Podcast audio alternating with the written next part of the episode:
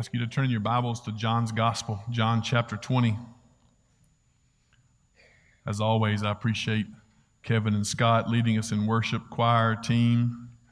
What a privilege it is to be able to preach after the Lord has uh, graciously allowed us to worship Him and praise Him. So I'm thankful for that. This morning, we're going to conclude our series, Death and Life, as we've been looking over this over the last five weeks now, considering all that Christ Jesus taught about death and life, subjects uh, absolutely of the highest importance to us. So it's been right that we've spent some time here. This morning, we're going to look at John chapter 20 and the report of one of the disciples uh, given to us by John, that is, of course, named Thomas. Thomas, uh, many refer to him as Doubting Thomas. And so you are familiar with this passage, I am sure. God has blessed me graciously to be able to preach in many different places. And several times, uh, many times really in my life, I've been able to preach in places where the name of Jesus has not been proclaimed before. So I'm able to present the gospel to ears that maybe have never heard it, seen it. And when that happens, you can clearly see that everybody there listening is responding. They're responding in some way to this message. And as I've considered this throughout the years, really, and I'm not the only one that has come up with this or it's not new to me, but I really see, you can really see when they hear that gospel message, you can see four different responses. Sometimes you see just plain indifference. As they hear the message proclaimed, they think this, this isn't for me. I don't care about this. This isn't what I need. This isn't what I'm looking for. I don't want to worry about this. I got other things to do. And they tune you out and they head off to lunch or something else. The next is rejection. They're not just indifferent to it, they outright reject it. They hear it, they hear the message, and they say, That's not for me. I don't want that. I don't even believe that to be true. I'm looking to other places and to other things. So they outright reject the gospel. Third would be some sort of what I call intellectual assent, if you will. They hear the message and they think that may be true, that may be right, or even agree with the facts that you're presenting and say that's good. But they just simply say, while it's true and right, I'm not going to follow him. I assent that it's true, I believe that it's true, but I'm not going to follow this Jesus. And then finally, fourth, of course, are those that believe. They believe. Not only do they believe the facts of the gospel, but they recognize that Jesus Christ came and died for them. And they give their life to Christ and seek to follow him. Our passage this morning deals with just this very thing how to respond to Jesus and the gospel. And what I would say to each and every one of you this morning is as you hear the gospel proclaimed today, you will have a response. The gospel demands a response. Every single person in this room that can hear the sound of my voice, you are responding. Some of you may have already checked out. That's indifference. You don't care. This is not for you. Some of you may reject the gospel outright. You've been, you've come, maybe somebody invited you, but you hear it and you're going to turn from it. Some of you, many of you may have this intellectual assent. You believe the gospel is true. You just don't want to follow Jesus and you're not following Jesus. But many of you, hopefully, Hopefully, all of you this morning can say, as you hear the gospel proclaimed, I believe. I believe. Either way, every single one of us in this room will respond to the gospel.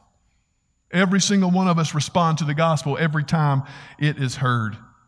As we read this passage this morning, as we look to this story about Jesus and Thomas, let's see the response that Thomas has together. So let's read John chapter 20. John chapter 20, verses 24 through 29. Now, to put this in the context of the passage, remember Jesus on in the beginning of John chapter 20 is the first Sunday of the resurrection. The ladies go to the tomb there, and, and he's not there. Peter and John go, he's not there. Jesus appears to Mary and kind of tells her what's happening. She rejoices. And then that evening, on the first Sunday that Christ was raised, that evening, the disciples were gathered together in a room with the door locked, and Jesus appears with them and he shows them his hands and his feet, and he says, Peace be with you. So that's where we have picked up. Now we find our passage one week later. And so, one week later, after Jesus had appeared to his disciples on that first Sunday after he's raised, it says in verse 24 Now Thomas, one of the twelve, called the twin, was not with them when Jesus came. So the other disciples told him, We have seen the Lord. But he said to them, Unless I see in his hands the mark of the nails, and place my finger into the mark of the nails, and place my hand into his side, I will never believe. Eight days later, his disciples were inside again, and Thomas was with them. Although the doors were locked, Jesus came and stood among them and said, Peace be with you. Then he said to Thomas, Put your finger here and see my hands, and put your hand and place it in my side. Do not disbelieve, but believe. And Thomas answered him, My Lord and my God. Jesus said to him, Have you believed because you have seen me? Blessed are those who have not seen and yet have believed. Let's pray together. Father, we thank you for your word. We thank you for the testimony here of our Savior who gives an invitation to those who doubt and those who struggle. We thank you for Christ who died for us and was raised again. We thank you this morning that we serve a risen Savior. And we've gathered here in this place, Father, to do nothing else but proclaim the name of that Savior, Jesus Christ our Lord. And God, we pray that by your Spirit, just as you promised, you will draw all men to yourself. And so, God, help us all to recognize this morning that we are responding to the gospel. And may the response of every heart be, My God, my Lord, my Savior. All of this we ask in Jesus' name. Amen. Now, in Matthew, Mark, and Luke, the first three Gospels, Thomas is just mentioned by name. Really, no details about him or who he is. He's called the twin, so obviously he probably had a twin. You know, I would think that would make sense. And so Thomas is there, and Thomas is just mentioned by name, and we don't get much about him. But in John's gospel, in John's gospel, Thomas kind of pops up several times kind of fleshes it out and we get a feel i think purposefully for john i think we get a feel for thomas's attitude for what, who he is and what he does. Remember in john chapter 6 jesus feeds the 5000 they got supper. He went across the lake and the next morning they all followed him and they wanted breakfast. Y'all know how that works. Free supper we're going to get free breakfast and so they come to Jesus the next morning, and then Jesus begins to teach them. You think that this is about bread, and you think this is about water that I can provide for you here momentarily. I've come as the bread of life, Jesus says. And he says this very hard statement Unless you eat my flesh and drink my blood, you shall not have life or any part of me. And when he does that, all of those people that were following him and looking for him turned against him and left. If you remember, he looks at his disciples and he says, Are y'all going to leave too? And Peter speaks up, No, we don't have anywhere else to go. And so from that moment on, really, from that moment on, we see a change in the attitude of the people toward Jesus. It says several times that they were seeking to arrest him. They were seeking to put him uh, uh, in prison and, and stop him from speaking. In fact, we get to John chapter 10 and we see Jesus making this clear claim that I and the Father are one, stating his deity. And when he states his deity, it says that all of those around him picked up stones and were ready to stone him. Not only now have they gone beyond prison and sit, just arrest him and put him to jail, they want to kill him for his words for what he is teaching and what he is saying. And John tells us that he escaped from their hands, seemingly giving this understanding that, that he just got away alive as they picked up stones to stone him. And so uh, harsh were the people against him that Jesus and disciples did not feel safe even in that area. They fled, it says, to the other side of the Jordan where John the Baptist had gone into the wilderness to baptize before. And so they had to get out for fear that they would be put to death. So in John chapter 11, they get word that Lazarus is sick. And Jesus tells his disciples he's not just sick, he's, he's dead, he's dying. He's dead there. And he talks about this to his disciples. He begins to teach them. And as Jesus is teaching them in John 11, 15, he says that Lazarus has already died and this has happened for you so I can show you my glory but let us go to him. Now, Lazarus was in Bethany. Bethany is right next to Jerusalem. So they're going back into the heart, back into the teeth of those people who were looking to kill him. The ones who picked up stones to put him to death. And it was Thomas at this point explaining all that to give you this sense because Thomas is the one, after Jesus says, Let us go to him, he's dead. Thomas is the one who looks at the other disciples and said, Let us also go, we're going to die with him. In other words, Thomas is coming at this not as a doubter here. His attitude was not one of a doubter, but one, as one commentator says, a loyal but pessimistic and somewhat obtuse disciple. Let's go, we're to die, let's just might as well do it. Now, y'all know people like that, right? Right? Don't look around. It's a bad, it's a bad time to look around. But you know them. You know people like, sure, let's go. Let's go and die. It's to be bad, but I'll go with you. That's Thomas's heart. This is going to be bad, but I'll go with you. Let's go. Come on, guys. Let's go. This is a mistake, but let's do it. Willing to go, but he doesn't think it's wise. Again, we find Thomas asking a question in John chapter 14 almost an exasperated question because Jesus had said several times, I'm going to prepare a place where I'm going, you cannot go. And then in John 14, remember, as we looked at that passage just a few weeks ago, Jesus says, I want to bring you guys some comfort. Let not your hearts be troubled. He's saying he's going to die. He's saying these things, but let not your hearts be troubled. I'm going to prepare a place for you. So where I'm going, you can be with me. And Thomas says, How do we know? You've been saying this all along. How can we get there? We don't know where you're going. We don't even know the way. Thomas, almost exasperated with Jesus, but then by his question allows Jesus to give his famous, I am the way, the truth, and the life. In this, I think John is building up for us the character and nature of Thomas's personality. He's showing us one who is loyal but pessimistic. He's showing us one who struggles with some of the things, but he's going to follow, he's going to go, he's going to do it. He's showing us one that gets exasperated sometimes, but at the same time, he's there. He's there. And our passage this morning begins in this way. After the crucifixion and the resurrection, it picks up on the tail end of the report that Jesus and his disciples and how Jesus came to them that first Sunday of the resurrection, as we said. How Jesus appeared to his disciples in that room that first Sunday night, that first Easter Sunday morning. And John tells us in verse 24, John, now Thomas, one of the twelve, called the twin, was not with them when Jesus came. John tells us at this point that Thomas, for some reason, was not there that first Sunday night.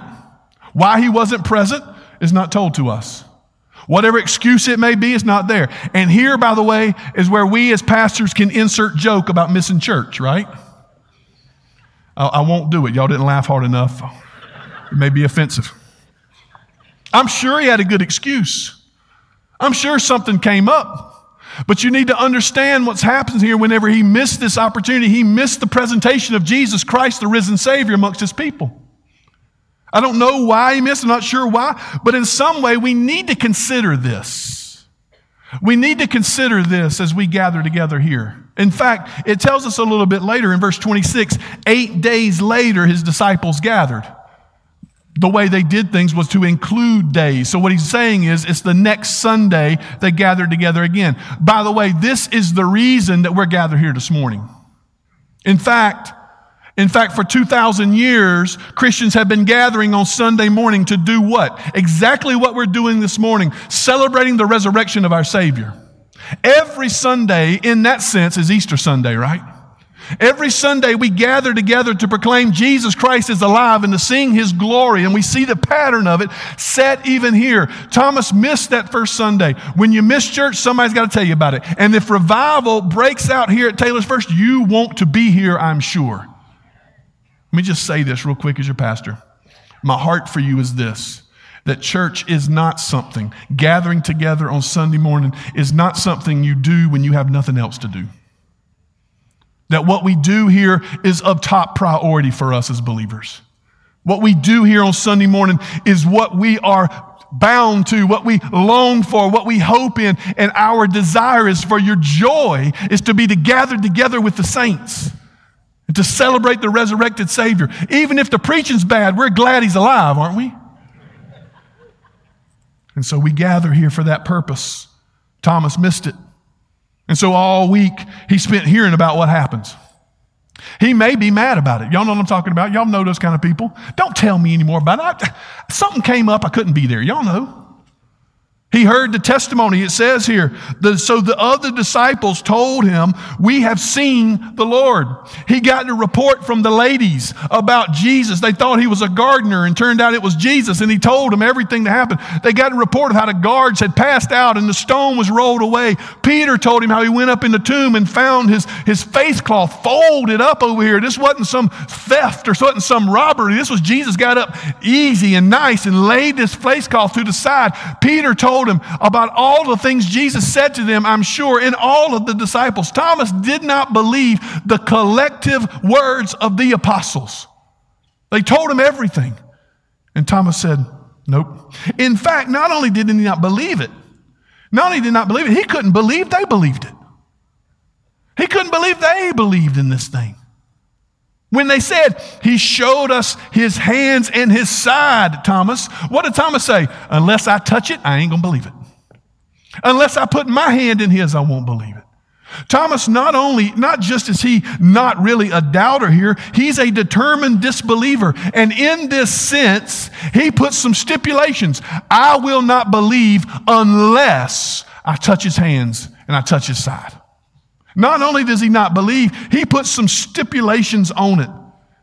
He stubbornly rejects the words of his brothers. He stubbornly je- rejects the testimony of his sisters.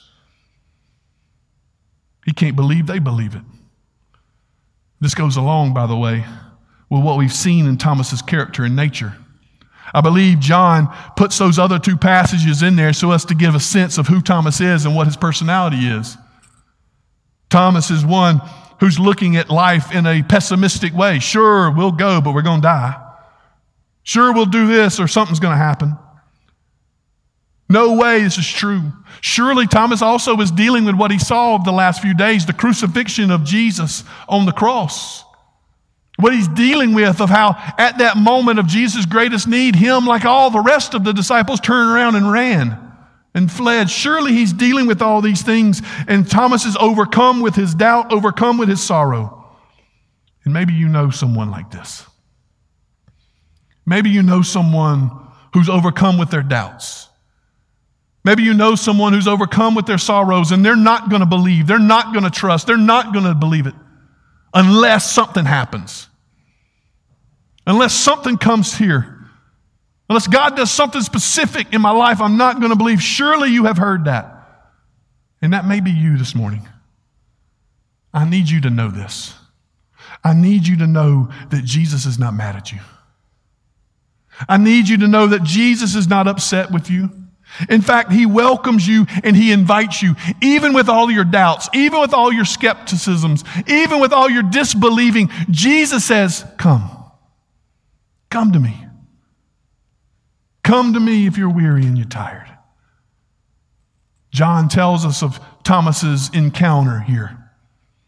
John tells us of what Jesus does, and I want you to hear the invitation of Jesus this morning.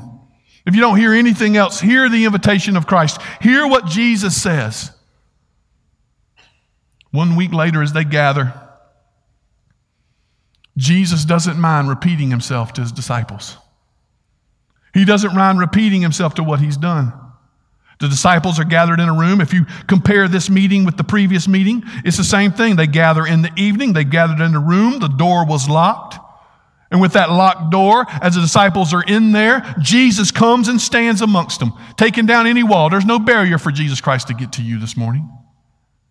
There's nothing in the place that he can't come through. There's no place that you are he can't be. He is closer to you, brothers and sisters, than your very fingertips. He is only a breath away, as the scripture says.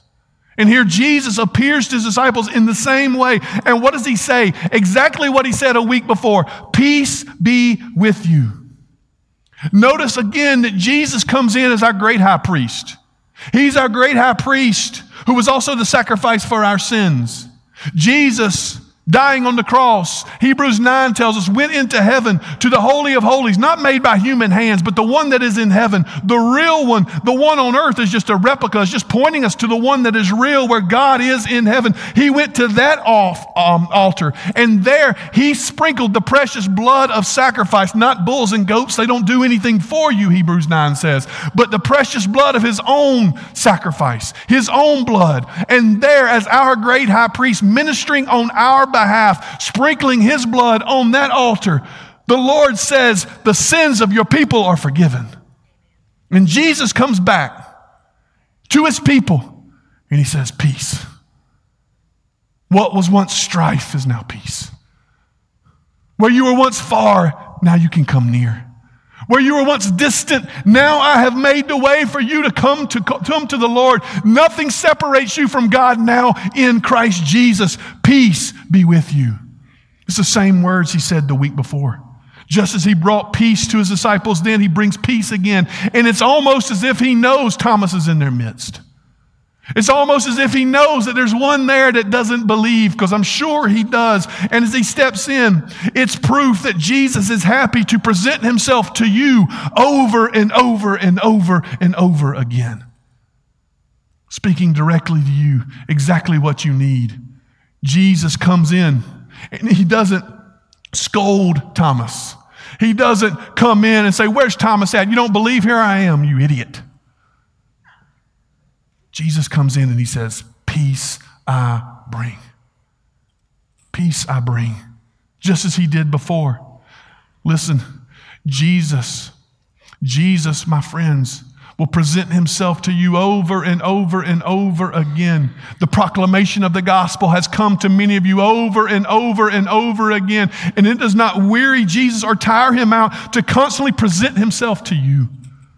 And how does he present himself? Just as this passage shows us, he presents himself as the resurrected Savior, crucified for us.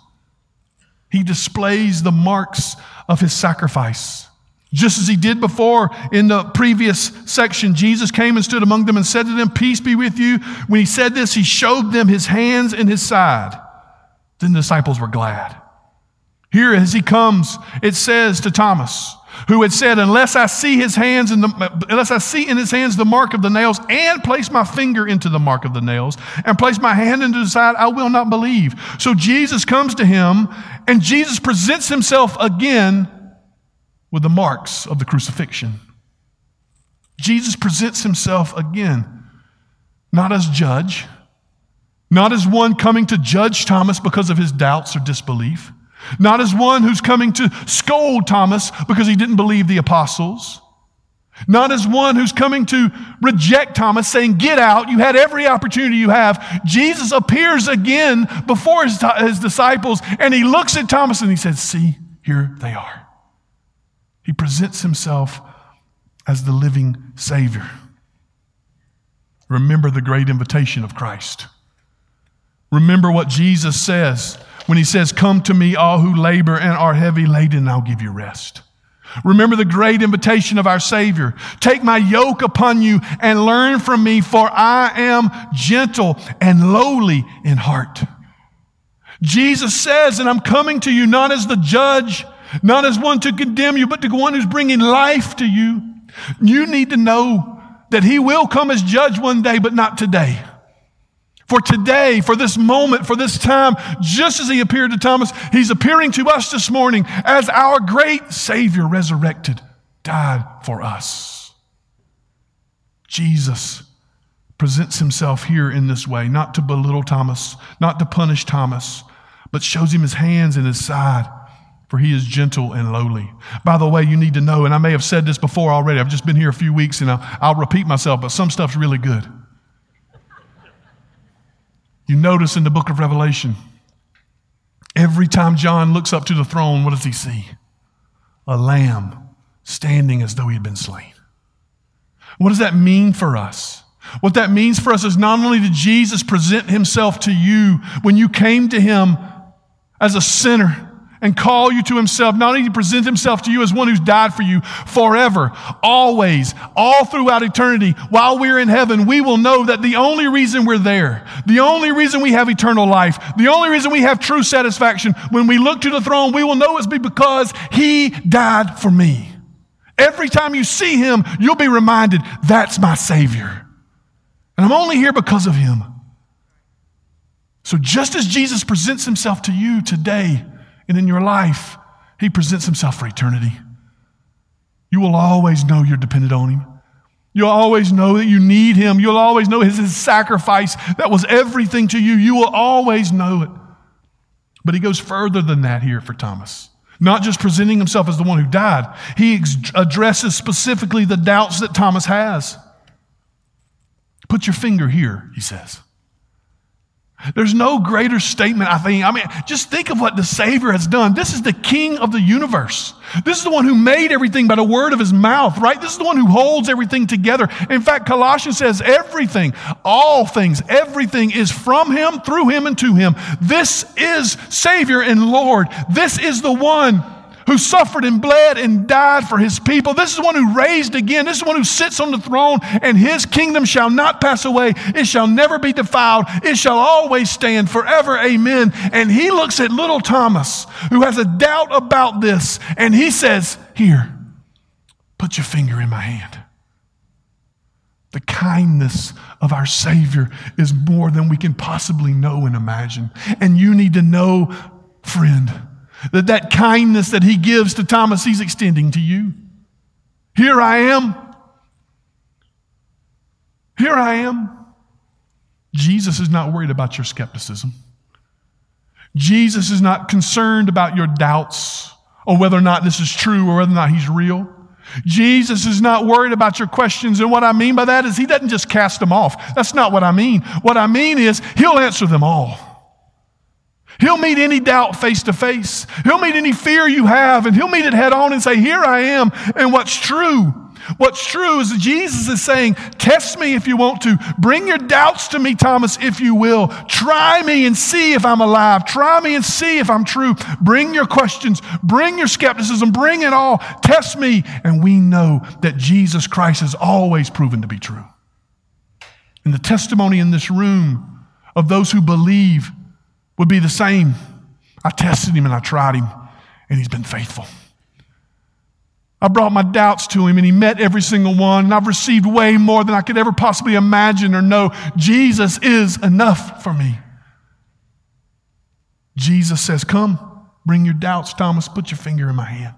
The king of the universe, come, touch me, see that I'm alive. He meets the doubts face to face. Consider the response that Thomas has. In, indifferent? You think Thomas can be indifferent at this moment? How could he be? This is the resurrected Savior before you. How could you not care? Rejection? No possible way. He's seen him, he's seen him alive, he's known him, he sees him, and he knows. And if you reject Jesus, he rejects him at this moment. Thomas knows he's rejected everything. He's rejected the one who died for him. He knows that all the saviors of this world are just counterfeit. They're paper, they're not real. It's only this one who died for him. Can't reject him. If you reject him, you rejected everything. Just assent? No way. He's standing before him. He knows it's for him. Thomas believes. It's hard to imagine.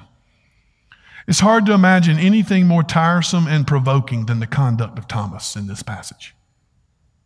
Maybe I'm being too harsh, but have you ever tried to save somebody that's drowning and the whole time you're saving them, they're punching you in the face, right? Thomas heard the testimony of the disciples. He'd been with Jesus for three years. He'd heard how he said he was going to rise again. He heard how they said he did. He heard the ladies, he heard them all, and he says, No way, I'm not believing. And some of you may be at that point. Some of you may have done that over all of the years. You heard the testimony of your mother and your father, your grandparents over and over again. You heard the testimony of the gospel. You heard it and you heard it, but you're simply saying, It's not for me. I'm not believing. Some of you may be here and be just like that this morning. And while it may be hard to imagine anything more tiresome and provoking than the conduct of Thomas, it is impossible, as J.C. Ryle says, it is impossible to imagine anything more patient and compassionate than our Lord's treatment of this disciple. And you need to know God's patience and His kindness is there for you as well. Whatever doubt, whatever skepticism, whatever it is you're looking for, whatever it is you're longing for, Jesus says, Try me. Here I am. Do not disbelieve, but believe. And just as we must hear the invitation of, Thomas, of Jesus, we must believe the confession of Thomas. We must believe that confession. Look to what Thomas says. Note, by, for example, in the first passage, Jesus shows his hands and his feet, and they believe the disciples are happy. Thomas says, I'm going to touch him. Maybe he'd all week. We saw his scars in his hands and his feet. And Thomas like, Did you touch him? You know? So Thomas said, That's what's going to happen. I've got to touch him. But notice in our passage here, when Jesus comes and Jesus invites Thomas, put your hand here, put your finger here, do it. Thomas doesn't seemingly touch him, does he? Thomas is confronted with the resurrected Savior before him, and he hears the invitation, welcome and come in, and Thomas doesn't need anything else.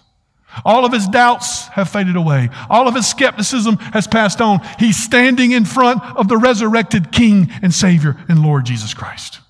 And just as we sung earlier today in the first service, Thomas is just like the old hymn I need no other argument, I need no other plea. It is enough that Jesus died and that he died for me. No other argument needed, no other plea. All the skepticism and all the doubts fade away when you come to grips with this is who Christ is and this is what he's done, and you see him face to face. And so, my joy for you this morning is to hopefully, by the Spirit's power, proclaim Jesus Christ, speak words so that you see him. And you see him standing before you, welcoming you in. That's exactly what Paul says. We preach Jesus and him crucified. Our joy is to speak words so that you hear those words and you see Christ for everything that He is. And you hear that invitation and you would respond because everybody's responding to the gospel this morning. Everyone in here is responding to this message. And my hope is that everyone will respond just as Thomas did My Lord and my God. The highest profession of faith. No greater profession given in John's gospel than the one that we see right here. Not only does he see him resurrected, he says, My Lord, he's committing himself wholly to him out of obedience. I see what you've done for me and I will follow you. Jesus is always in Scripture presented as Savior and Lord. Do not believe that you can separate those two from him. You can't have Jesus Savior unless you have Him as Lord, unless you seek to follow Him. To believe in Jesus is to follow Him as your Savior and your Lord. You can't separate those two, but not only that, he says, My Lord and my God. Jesus, he recognizes not just a man, even though he had walked with him for three years and spent time with him, he sees now he's not just a man, he's God himself, true divinity. And this was necessary in order for his sacrifice to accomplish salvation for mankind, to make peace between God and man. Jesus had to be God, the mediator, the priest, who was also the sacrifice. Every time Jesus is presented, he is to be presented as Lord and God.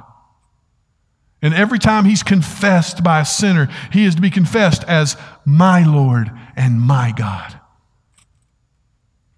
Jesus, I need to let you know. Jesus is Lord and God. Whether or not you recognize him or not really doesn't matter to that truth. The hope is that as Christ has presented himself to us in his word as a sacrifice for our sins, risen, resurrected, crushing death, crushing sin, now Savior and Lord of all humanity, calling men and women to himself, my hope is that you would all say, He is my Lord and He is my God. As He's presented, please don't be indifferent. How could you be? Please don't reject him. There's no other place for you to go. Please don't think you can just say, Oh, that sounds good, but I'm waiting to follow him, for we're not promised another second. Please know that today you must have that same confession, my Lord and my God.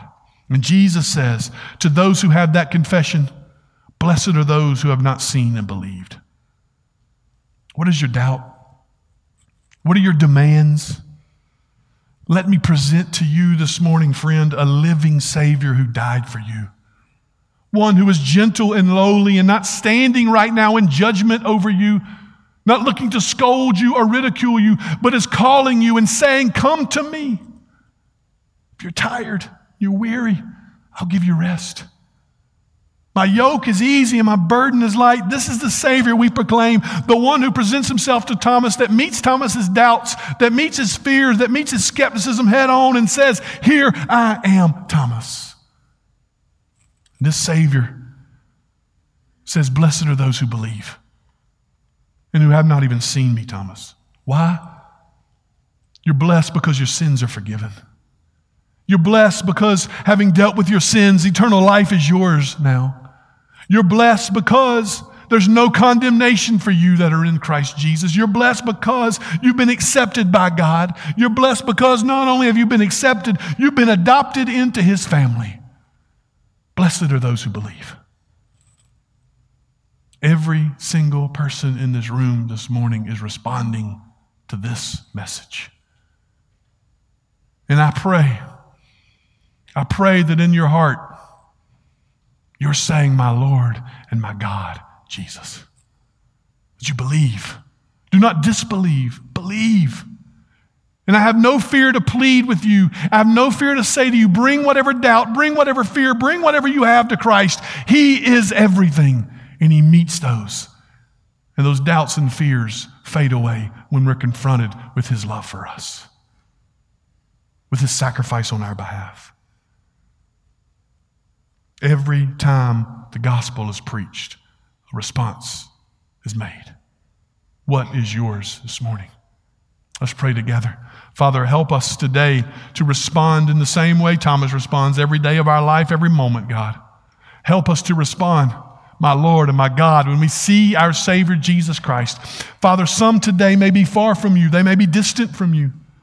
God, I pray I pray that you'll draw them back to yourself by showing yourself again true. Help them to see, as they have heard proclaimed this morning, the message of Christ. Help them to see Jesus, Savior and Lord, standing before them, calling them come. Father, some may be skeptical, may have doubts.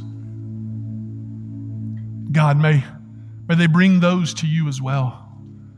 And may they find you as the gentle and lowly Savior who's not mad at them, not upset at them, but wants them to know you and follow you. May they come to you this morning, Father. May the testimony of every heart be my Lord and my God. And may each and every person in here know the sweetness of our Savior in an intimate, faithful way. All of this we ask in the name of Jesus Christ, our Lord. If you're here today and you don't know Him, you had doubts, you're far from Him, you're skeptical of Him, Come, we'd love to talk to you. If you recognize Jesus as Savior and Lord and you want to follow Him, come, we'd love to speak with you.